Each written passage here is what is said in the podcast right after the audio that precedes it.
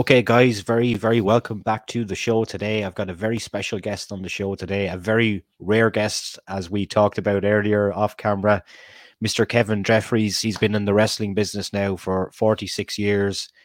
Um, as Thanks a, yeah, not giving away. I'm not giving away your age or anything like that. He used to be in the WWF. who's a recent inductee to the Cauliflower Alley Club, which we're going to talk about in a little bit as well. So, Kevin, really appreciate your time today. Well, thank you very much for having me. And like I was telling you earlier, this is number two for me for podcasts. I'm just not one that wants to do them. And, uh, you know, I was kind of wormed into this one and I said, what the heck? It, it's just close to Christmas. I'll do it. And then, uh, and we'll see how it goes the the smooth talking co-host Jack Kilby got this one over the line. I think the Canadian connection worked there. I, I've got an Irish connection, and that got me in through the doors of WWE actually a couple of weeks back. I oh. interviewed our, our ring announcer, Kevin Patrick, SmackDown ring announcer, and I think my Irish connection helped there as well. Oh, awesome, awesome, awesome. Yeah, that's good to have. It's a, so it's a it's a pretty hard place to get an interview, so I was absolutely delighted to uh, yeah. to be able to do it. Look back to yourself anyway the wrestling business, obviously, it's it's a crazy business at times. How did you decide that you wanted to become involved in it? I know you did do some wrestling as well. Yeah, I wrestled too, but what really, you know, when I was younger, I was watching it four, five, six years old on TV, seven, eight years old, nine, ten. You, you know, I was, I loved it. I loved watching it every Saturday afternoon. Um, I live in the Okanagan Valley of British Columbia, Canada, and we had a show called All Star Wrestling out of Vancouver that was owned by Gene Kiniski and Sandor Kovacs at the time. And I used to, my mom used to let me watch it every Saturday, one hour show on, you know, at uh, six o'clock. And uh, I just fell in love with this. I'm just going like, wow, this is, you know, it's different. It's different. And uh, um, when I was 17 or so, I sort of got involved. I went uh, to a show at uh, at an arena, and uh, I was talking to people and started helping them set up the chairs and set up the rings and all that. And uh, you know, I got to know the referee at that time was Roy McClarty, who's out of Winnipeg, Canada, also, and Roy wrestled oh, umpteen oh, for years and years. You know, he had some amazing yeah. Broadway matches with with uh, Verne Gagne and all that. But got to know Roy, and then and then just kept going to the shows in the Okanagan. Uh,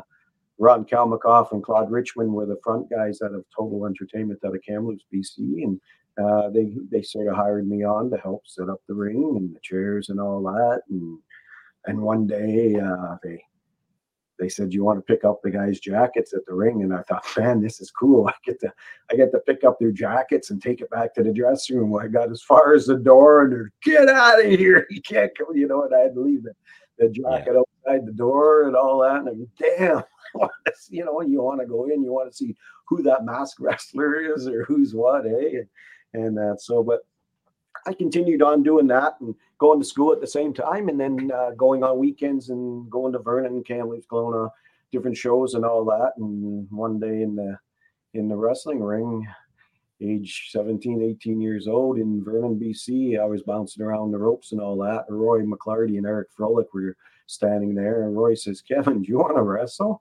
And he said I had the biggest smile on my face, and uh, it started there with him training me and all that. So I got into got into learning a lot of the wrestling and and uh, and then uh, come back in and uh, a few times I refereed matches and Roy just said, "Man, that comes natural to you." So, but I think it was from all the years of watching the wrestling, I got to do things, uh, you know, uh, taking backdrops and all that, and oh, just everything. I love the drop kick, backdrop. You know, not all the high flying they do today, but still stuff that made sense and told a story to the people. So, so it was uh, it was a lot of fun, and that's sort of how I got into it. So, yeah. trained hard and uh, and listened.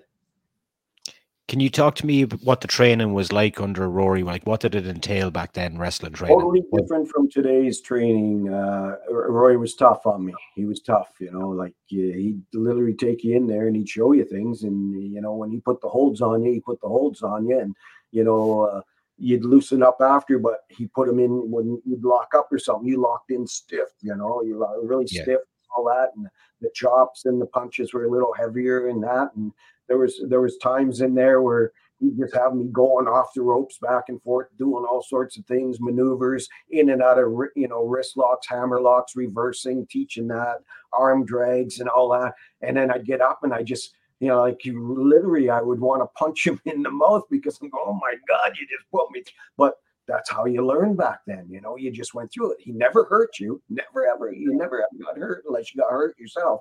But he put you through rigorous training, and that's how you got the discipline to be in the business. So um, in Vernon, one time, uh, Wild Don Waite and Bobby Bass, the Texas Outlaw, were I didn't realize they were in the stands sleeping, and and I'm in there taking these high backdrops in the ring, and all of a sudden Bobby Bass popped up and goes, "What the hell's going on? Get that kid out of the ring! He's he's showing me up, you know." And it was funny because after I met Bobby Bass, I said to him, I says, those high backdrops is from watching you on TV and at shows. And I learned to position my hands where you did and, and go up and over and go as high as I possibly could. So, so it, it was kind of neat. And uh, Mr. Bass and I have been close friends ever since, you know, we, we meet at the CACs every year and, and all that. But yeah, the tough learning. Roy was uh, was a tough learner, taught you tough. You know, Eric Froehlich got in there with a few times with me, and he'd lock you up where you couldn't get out. You know, sort of a little bit of the shoot wrestling, you know, chain wrestling and yeah. all that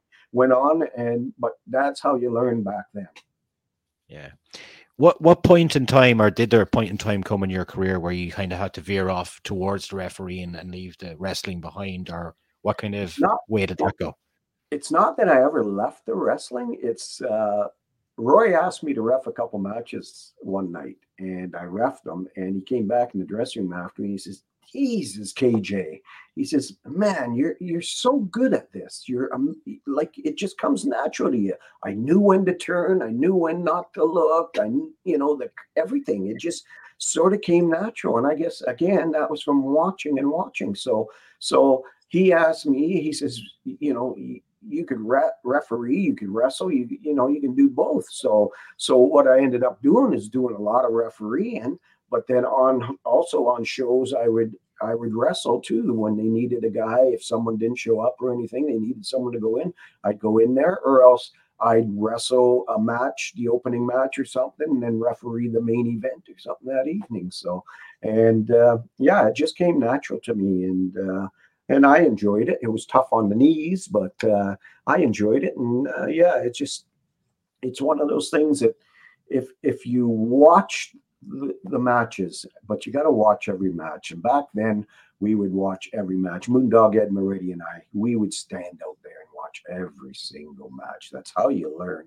Today, everyone stays in the dressing rooms. They don't go out and watch and, and, and see if these guys are doing something that they were going to do in their match, so they're not copying it and that. So, so it was always study, study, study, listen, listen, listen. Yeah. Which was your preference, uh, looking back, maybe wrestling or refereeing? I know obviously you made quite a name from referee. Both my preference because I love yeah. the business so much. And this business, I got to learn everything in the business. I got to learn how to promote and book and you know management and agents and all that. You know, I got to learn it all. You know, and and uh, I you know I, from from starting out by picking up wrestler jackets and setting up chairs and wrestling rings and all that, all the way up to promoting and and, and uh, mentoring and that. I, I've learned it all. I've learned it all, and and uh, there's not a a day in my life that I have ever been sorry that I got into this business. Yeah, I was reading uh, an article. I think it came out in 2011, um, and it had a, a story about Terry Adonis. It was. Um, Oh yeah, and the story with your aunt in the crowd. Uh, do you want to fill people in on that? I thought that was a cool uh, story. Uh, yeah, it was a, a match at the uh, Gardens in Vancouver for All Star Wrestling. I believe it was with Al Tomko was the promoter then. So, and uh, Terry and I were having a a battle, and uh, I was leaving for a while, and so they just they just wanted to do a match where Terry literally kicked the living heck out of me and all that, and uh, he had me bleeding and all that. My Auntie K, God rest her soul, used to always come to the shows. She actually became good friends with Siegfried Steinke and his wife and all that. So she'd always come to the garden shows whenever her Kevy was there. So she always called me my Kevy, you know.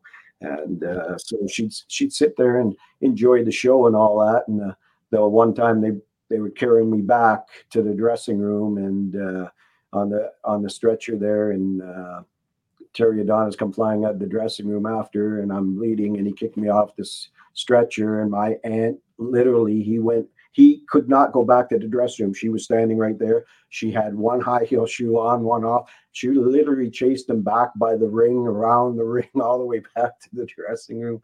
She like she wanted to kill this guy for hurting her Kevy, you know.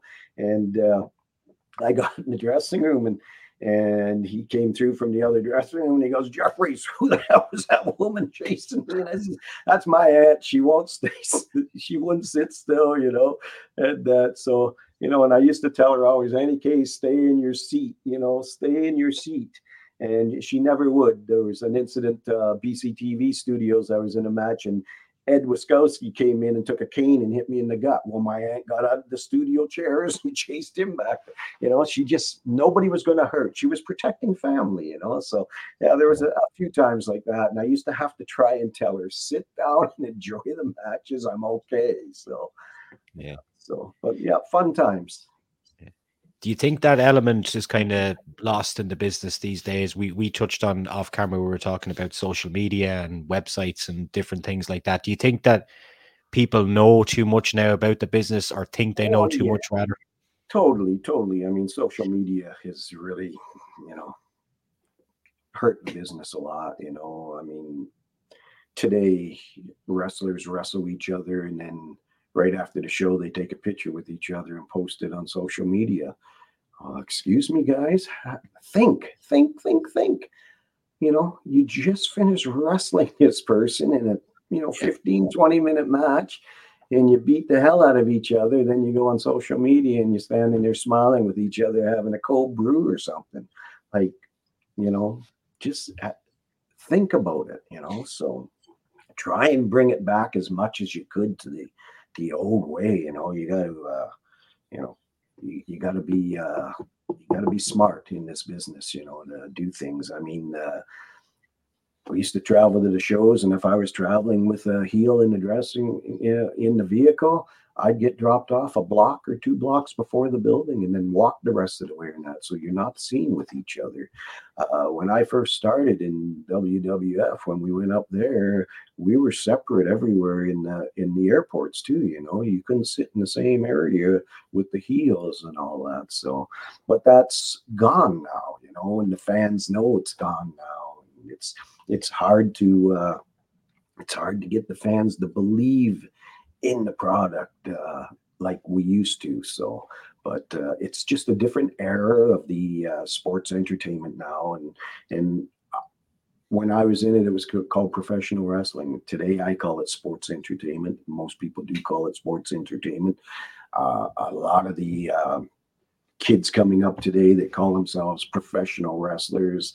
I kind of call them weekend warriors because they're only wrestling once or twice a weekend. So you know, where yeah. we were on the road six, seven days a week.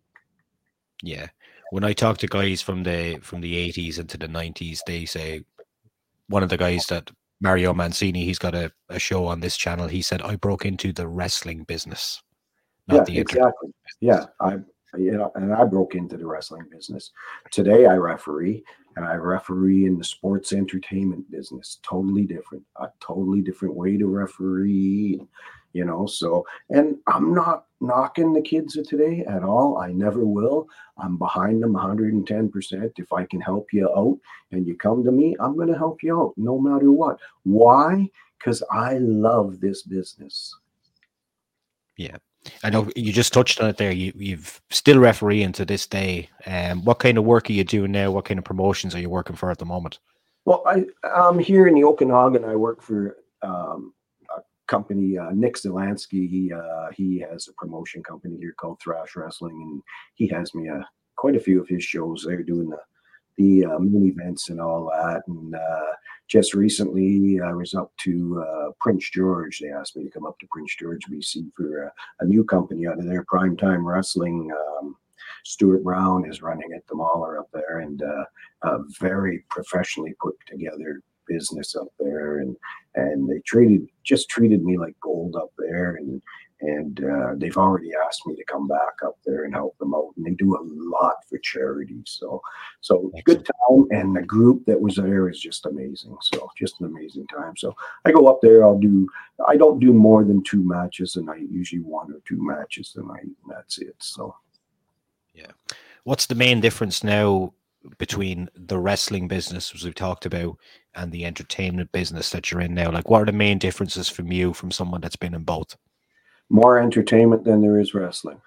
That's what it is. It's just all fast action, no sell. It's a it's a no sell business now. You know, they get thrown over the top rope, land down there, and they don't sell. They get up and they get back in there and do something else, flying off the top ropes and landing in the in the chairs and all that. You know, it's just uh, it's it's totally different. It's just like it's a, a Superman type thing, and uh, the sad thing about it is most of the dressing rooms, the matches aren't coordinated. Like these kids, they go out and it's one, you know, they go in there and they do all their stuff.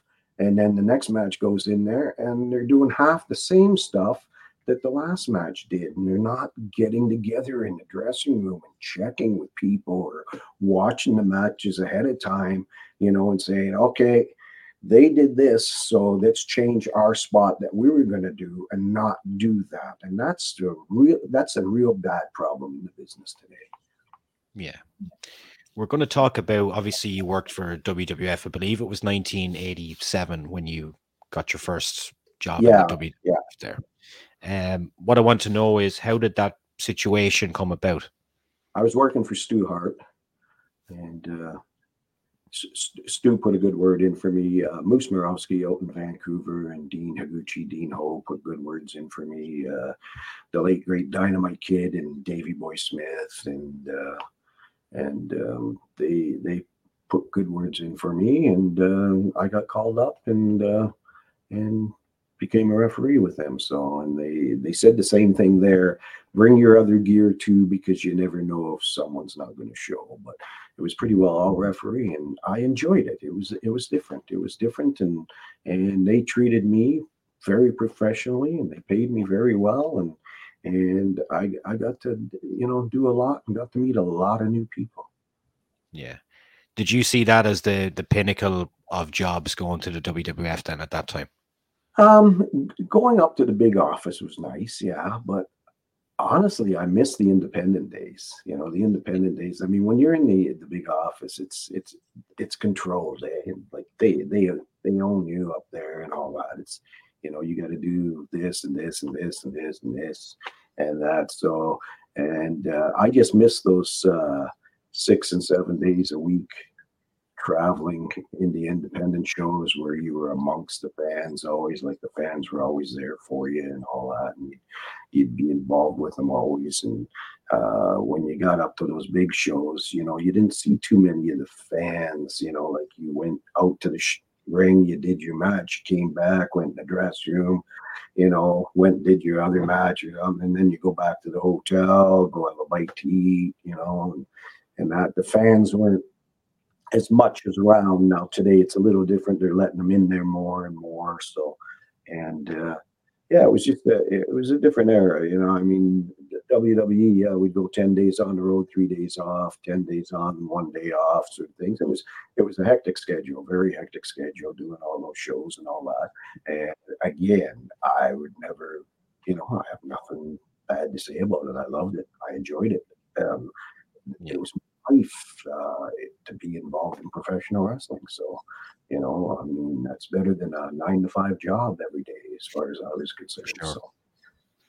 Yeah, a lot of guys I talked to from the from that era, the eighties, the early nineties, would be kind of given out about the way the business has gone now in terms of scripted matches and whatever, and they would often just say they'd meet up backstage and they'd ask, "What's the finish?" and then they'd work the match from there. Was that kind of your experience in those days? Oh yeah, I mean that's uh, when we were in there. That's it. The finish. You go in there. I mean, as a referee, you go in there and say, "What are you guys doing? We're doing this. Am I involved in something?" You know, if they'd say you're you know, we need you to do this or something like that. And then it's just otherwise the finish. And that was it. So you didn't have to go through the whole match and all that. And so, and back when we started, we, we never, you know, we told the referee was told this is going to be the finish in the match, but everything else was called in the ring, you know, and in front of the fans, that's how you got to tell the story the best is because the fans would tell you what they wanted. You know, if you wanted to squeeze that headlock on them, the fans would be going, you know, do it, do it. It was, it was, it, to me, it's easier to get in there and call it in the ring and tell a story in the ring, giving the fans what they want, than sitting in the dress room and going through your match and trying to remember every single move that you got because I can't do it. I I go in these in these these kids in the back now. I go in the back and I hear them going, okay, we're gonna do this and then we'll go into this and then into this and into this and I'm going, oh my god, all I want is the finish. Give me the finish because I don't want to hear all that stuff because I would, honest to God, I would forget it all. I would forget it all. Like it, it, you know, it's just choreographed too much today. So, but again, it's a different era, and uh, look at them. Look at the shows they're bringing. You know, look at you know they're packing coliseums everywhere. So, so yeah. you can't knock it. It's it's entertainment, and the fans love it. Yeah, we're going to obviously touch on the Cauliflower Alley Award a little bit, but before we do that, I just want to ask you: aside from that, like, what's your proudest moment in the wrestling business? Um, actually my proudest moment is what we'll probably talk about is the cauliflower alley clip. So yeah, uh, that was as, as, being, being honored. Aside from that, though, in in the ring, like, is there any matches that stand out to you, or any particular moment inside um, the ring? Um, yeah, when I refereed the British Bulldogs, the Hart Foundation, Demolition, those were amazing matches. I never worked with better guys, you know. Like I just loved being in the ring with those guys. Jimmy Hart loved to be in the ring with these guys, you know. It was um, it just it just amazing things to do, and those those tag matches were just unbelievable, you know. So like to this day, I'll still say it, and I don't care what anyone says. I still think Bret Hart's one of the best there was in this business ever. So he knew how to wrestle, he knew how to tell a story. So, and he made it look real. Yeah, that's what that's what any of the guys that work Bret said to me. He works snug. Yeah, yeah, he does. He does. Yes. What do you think is the most important thing about the role of a referee in the business? Uh, the most important thing is giving them space, but being in their face. It's the most important thing is giving them the room to work, but being on top of them. You you're you're a police officer in there. You gotta you gotta be on top of them. There's there's too many referees that just stand back and they're watching and they're going, oh, what do I do? You know, I don't know what to do here. Get in their face, make it look real. That's the thing. You got to be on them, you know. You, and don't take no crap in there. That's the thing don't let the wrestlers make you look stupid because if they make you look stupid, I can change that match in a split second. So, you know, like I've always said, I can either make you look really good in that ring or I can make you look like crap in that ring, you know. And you want to look good. So listen to me. If I don't think you're doing the right thing in there and I tell you to do something different, do it and it makes sense. And is there a particular referee that you aspired to be like, or someone that you learned a lot from? Who would that be? Well, I learned a lot from Roy McClarty, without a doubt. You know, um, you know, um, when I was in WWF, there, David Hebner was the late great David Hebner was great with me. So, um, out of Canada, Joey Marella is another amazing, you know, guys that I uh, I got to work with. So, um, yeah, the uh, you know Dave sort of taught me a lot about the you know when in the WWF it was a little different. You know, you got to make sure you know it was cameras. You got to watch cameras. You got to be off the yeah. camera side and this side and all that. So, but no, taught me a lot of that. So, but uh, no, I I have to say probably the guy that taught me the most and you know was at the beginning was Roy McClarty. So you know he just uh, he was there. But like uh, like Roy said to me, you know, um, it came natural to me. That's pretty well it. It just came natural to me. I just could sense, you know, in the ring, I could sense with the crowd if uh, two two heels in a tag match were teaming up on one and I'm with the other one as he comes in the ring, I could totally sense when it's time for me to turn around and those guys would be smart enough to ha- ha- be one of them would be outside the ring and I wouldn't see it, you know, and if it just gets the fans, but you got to know how to do that. So it's just reading that crowd, listening to the crowd and listening to the guys in the ring. So yeah. Did you ever get any advice or learn anything from Vince McMahon in your time over there?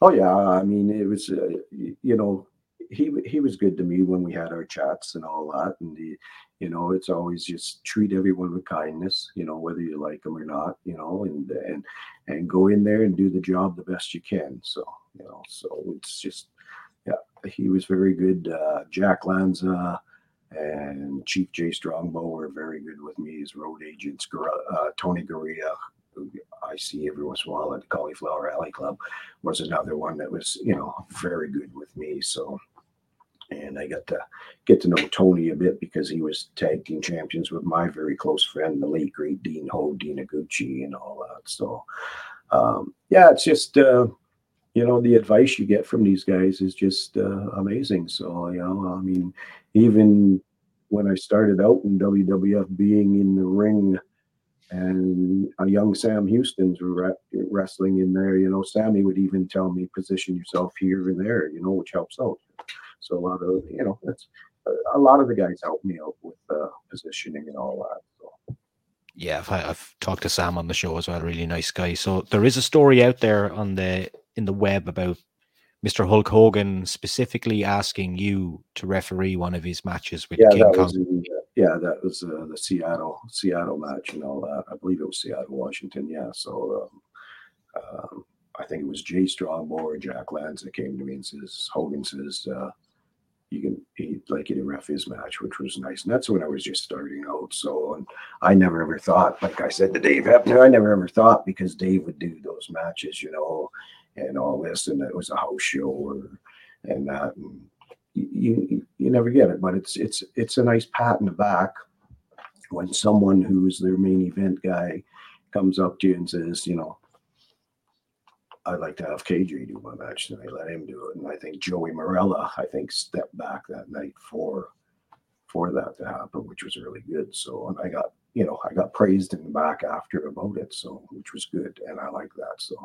so yeah, I was nervous as well going in there, but you know, it's just it's another match. That's the thing, you know, you get in there, it's another match. So, I got pumped up more of his music playing, you know, as and when I go out to the ring and then all of a sudden his music comes on, that was pumping me up and getting my heartbeat going more than anything else. So, but no, yeah, and then you do it and then it's just you know it's it's it's another match so i you know i get uh, a lot of the young kids that are refereeing now that i help out um and the thrash shows and the uh, prime time shows and that wherever I'm, I'm always helping them if i can and uh you know there's times where i'll give them the chance if the thrash or prime time's bringing in a main eventer you know a former wwe star or something i'll say well let this young guy do it. So you know yeah. you know give them a chance to do it because the only way you're going to learn is to do it. So and it's it's it's a big thing for them to be able to do that match and and they could have it in their resume or whatever they keep track of. I never ever if you want to know about me you got to go ask vance nevada. I didn't keep track of every single match. Like match refereed or match wrestled i mean vance he sent me something a few years back about you know you beat uh this guy in this town in Calgary and this guy in this, you know, yeah. and I said, I did. I said, I can't remember being in that town, you know, and so, but it's, and today all the kids, they keep track of all how many matches they've had or not. You could, you couldn't ask me how many matches I had or how many matches I referee because I don't care. And honestly, I don't care. I just wanted to be in the business and do my job, get my paycheck, and go home. Chris Jericho brought out a book, I think it was last Christmas or the Christmas before, and he had written down every single match he ever had. Yeah, I, I, I, saw that in his book. Yeah, amazing, eh? Yeah, amazing. And it's when you look back on things like that, you go, wow, you know, wow, wow, wow. So, but yeah, it's it's different. But the the, the kids they keep track of them today always now. They'll remember the towns they're in, and what happened and all that. So I just went from city to city. I did this, I did that, I did this. You know, that's you know, so it totally different outlook today. C- coming back to Hogan then for a second, and you said you got accolades after the match. Did he personally thank you after yes, the match? oh, yeah, definitely came in and shake a hand, big hug, and said you did a good job, brother. You know, very good job. You know, so he knew you, your positioning was amazing in there. So, yeah, so I think there was one spot in there where uh, it was, I think it was him and Boss Man. Yeah, him and Boss Man or him and Bundy and off the ropes. And I just got out of the way for Hogan hitting the ropes because I didn't realize he was coming that quick in there. Eh? And I just moved Mhm. in time, which was good. So, but yeah, it's uh, it's it's positioning and staying out of their way. So um, I just recently did a match with uh, Braden Goss out of Thrash Wrestling, one of their top stars, and and Austin Aries. And Austin just came in the back after. He says, "I loved it, kid." He says, "I didn't re- see you out there, Kevin. I you weren't in my way at all. It's amazing, and that's what they like as a referee is stay out of their way, let them do what they want to do. But like I've always say, be in their face, but give them space." Mhm. Any memories of Andre the Giant, another polarizing character from that time? Uh, there's a story, and I've probably told it many, many times. Uh, Kamloops, British Columbia. Uh, we were all at, uh, we did a show for All Star Wrestling in Memorial Arena. And Andre was the main event, of course, the main attraction. And we were staying at a hotel, and it's still standing today. It's called the Plaza Hotel in Kamloops. And uh, I, uh, we all went downstairs into the club that night drinking, and and Andre was ordering the the drinks like by a case, a case at a time, of the beer coming to the table. And last call came, and we got last call, and then all of a sudden, Andre's sitting there, and I feel like a midget because he was right on one side of me, and I think Claude Richmond or someone from the promotion was on the other side of me, and I, you know, I'm five foot six, five foot seven, you know, to begin with. So, but uh, I wanted to get the last the last case, eh? And it says, "Here, I'll get this, boss." And his hand literally hit me here, and just my chair went back and everything. I said, "No, no." I says, "You made me money tonight." No, no, no. So, and uh, that was for the last call. And then after last call came, uh, he, he wanted more, and the waitress says, "I'm sorry, I can't do that. I speak to the boss." So the manager of the club, either the manager or the owner, came over and says, "What's the problem?" Well, Andre pushed his chair back, stood up, and this guy just like this started just says, "My friends and I would like another round." So they brought another round to the table. He said, "Okay, this one, but that's it. Then you got to go. My staff has to go home." Andre went to pay, and the guy, no, no, on the house, on the house. Andre slammed his hand down the table, and all of our bottles of beer sort of went like this, you know, because of the heavy slap at the table. And we're going like, what the heck? And he goes, should have done it at the beginning of the night. We would have had everything off the house for free. Hey, we wouldn't have had to pay for anything. So, so we left there and went across the street. And for some reason, I can't think of the name of the place, but it was like a pizza and steakhouse. And we were walking in there to go eat. And literally, there's this guy intoxicated walking out towards us. As we're walking in the door, this guy stopped. All he saw was these like size 16 or 18 or whatever big feet stood there, literally looked up like this at him and went like this, turned around, went back, sat at the table, put his hands on the table like this, and did not move. He did not move. He just sat there that whole time while we were in there eating. We left and he was still sitting there and you could just see him.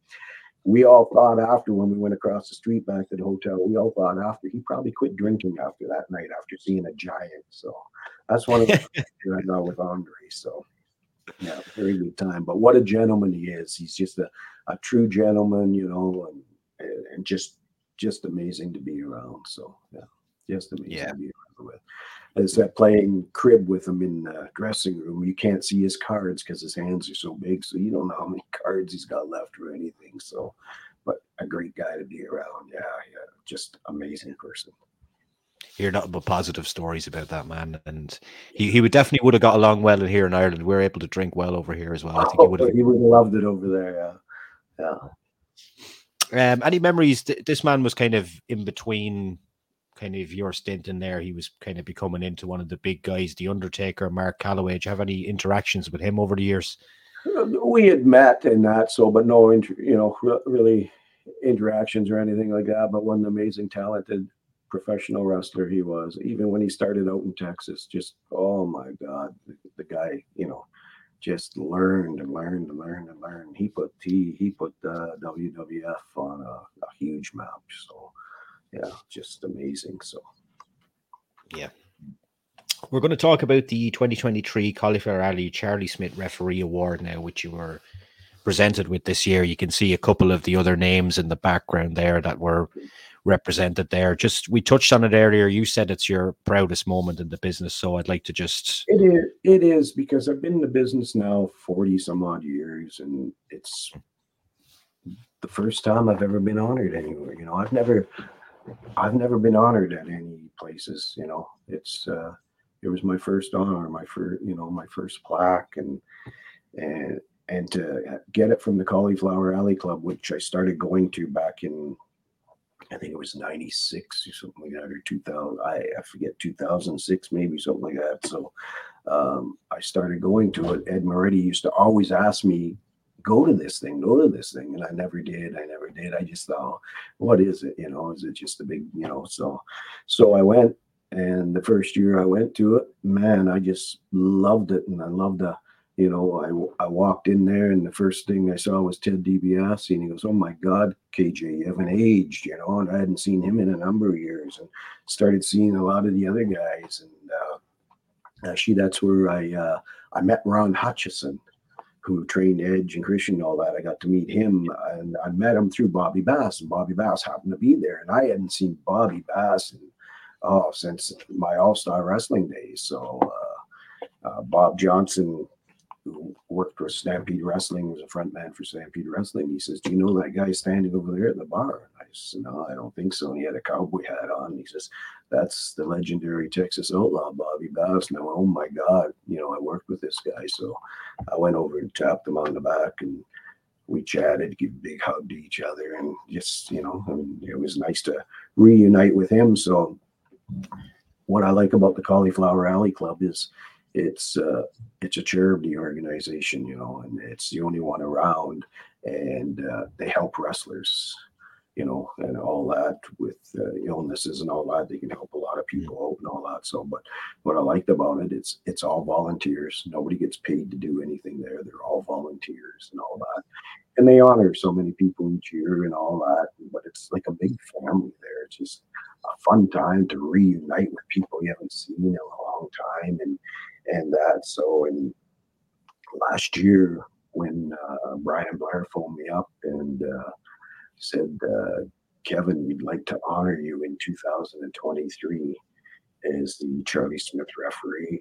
And I go, wow, you know, he says, Are you going to be there? And I says, I will be. Of course, I'm coming. You know, I go no matter what. I go, you know, whether there's an award or not, I'm going. So it's just a highlight of my life every year now. So and uh, Vance Nevada was a big part of that. He honored me there this year, and uh, to be honored with CM Punk and another fellow that I worked with, Koko B. Ware and and Mickie James and all that to be in a to be in the class of 2023 was amazing. But the biggest part of it was being able to finally be honored, you know, and because I see so many of these people that get honored, you know, and I go, wow, man, they've been in the business five, ten years, being honored here.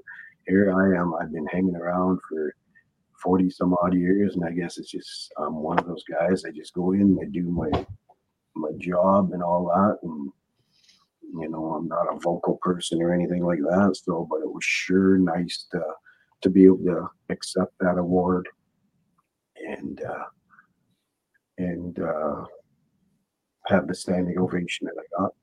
So I loved it. I loved it, and I'll never forget it. Yeah, and it's a very it's a very illustrious list of people and growing as well. And I Oh. had Brian I had Brian Blair on the show a couple of years back, and uh, he's doing an amazing job there with looking out for the welfare of these guys as well. uh, him, Rich England, Darla Staggs, Ron Hutchison, you know, Vance Nevada, all, these guys that, you know, that's just, they, they work their butts off, you know, Dan Murphy and that they just, you know, like, and like I say, it's hours and hours of their own time to put this on together. And, uh, it's just an amazing event and uh, you know it's it's back again in august the end of august next year and in 2024 at the Plaza Hotel in, in Las Vegas, Nevada. And and uh, yeah, I'll be there. It doesn't matter, you know. I'm just going to keep going as long as I can keep going to it. I'll keep going to it. So, but like I say, uh, in the 40, 45, 46 years I've been in the business, to finally have a recognition, it was nice to have. So, you know, so hope to see a few more, but you know, you never know. But sure that, that was that was that was big. That was really big, and I really enjoyed it. So, and I thank them very much for it. Yeah, and I believe actually my colleague Jack will be in attendance um, in Vegas next year, so you might bump into him in person Oh, there. sure, Look at him. yeah. You just make sure he comes up, and if he buys me a cold one, I'll shake his. or two or three. What's what's your beer? What's your beer of choice? yes. Hey, What's your beer of choice? as long as it's wet, I'm like Ron Hutchison. Hand me a bottle of drink. Exactly, exactly. Um, the current product then. Do you watch much of it? Do you keep in touch with everything? What? Oh, do Oh yeah, I watch it. I watch it. Yeah. So I'm I don't watch it on a weekly basis, but I watch it and I keep up to date on what everything that's going on and all that. You pretty well have to, you know, because if you don't see it for a few weeks and then you you just you know you, I I keep an eye on it. So and I I I watch a lot of the independent shows and and keep an eye on the young people growing growing up in it and all that and uh, and I and I tell all the young young kids in it, the guys and the girls that are getting in it to don't be afraid to come up to me and ask me to critique your match or uh, you know answer some questions, help you out and all that because I'm there for you. If you want the help, I'll give you the help. You know, so I'm always there for you. So I want to see it continue on after I'm gone too.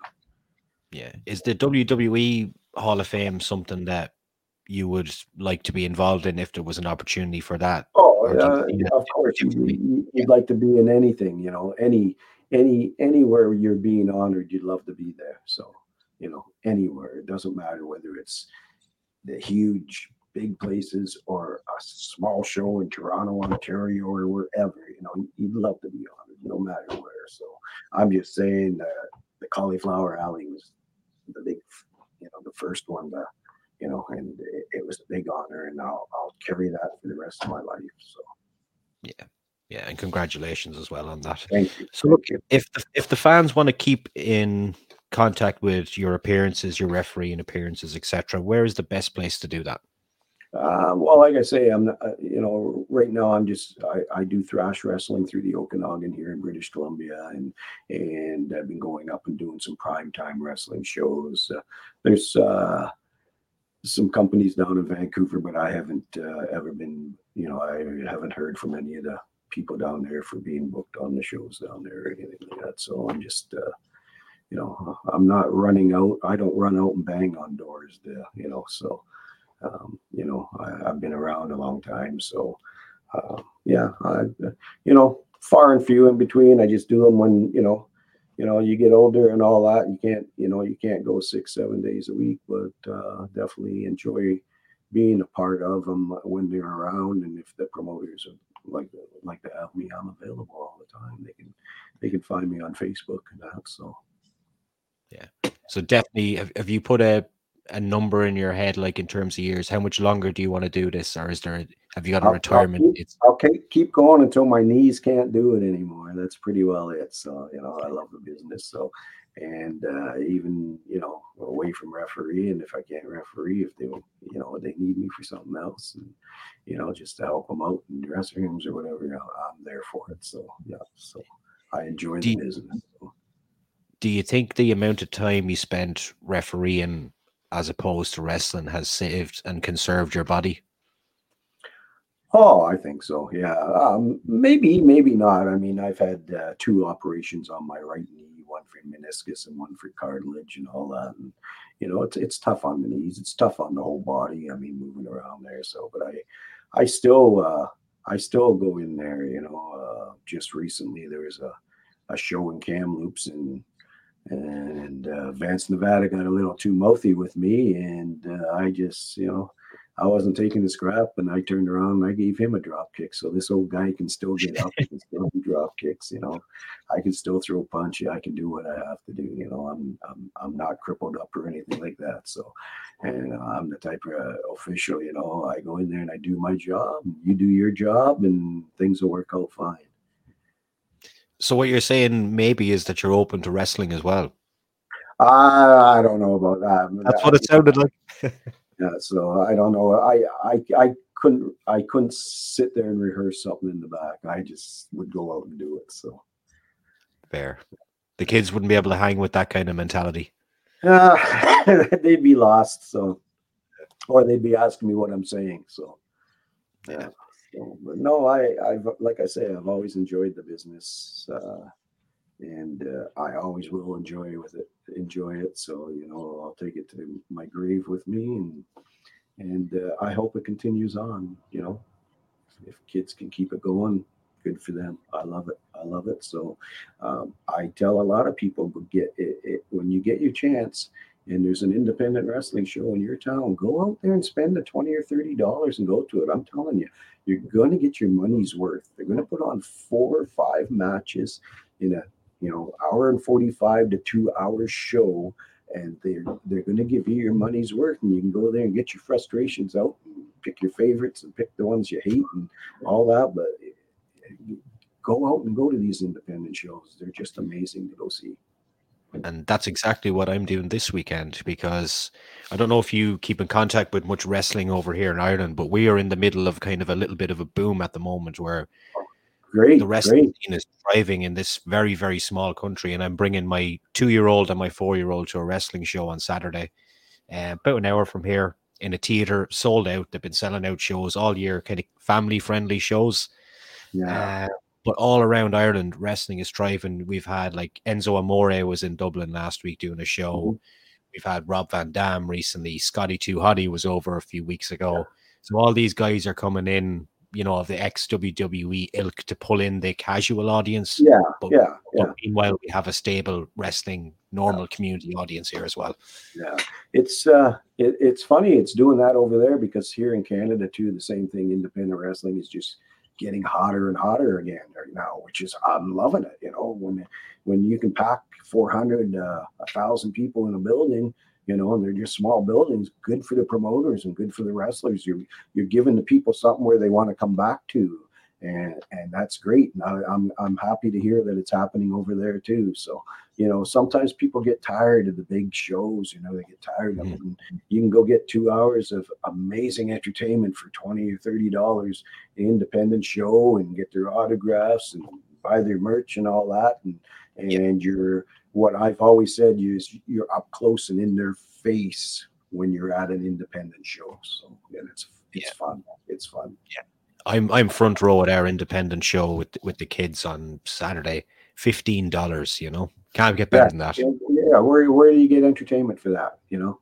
You know, it's yeah. just amazing. Yeah, it's just it's it's just great to have. So, and uh, yeah, it's good to hear that it's it's flying over there because it definitely is here in Canada right now too. So, yeah, exciting times for everyone. Look, Kevin, I really appreciate your time on the show today. It was an absolute blast, and we might Thank do this you, again. for having me. It was it was it was great. I enjoyed it, and uh, maybe down the road we can uh, hit up together again soon. Absolutely. Thanks a million, Kevin. Thank you, sir.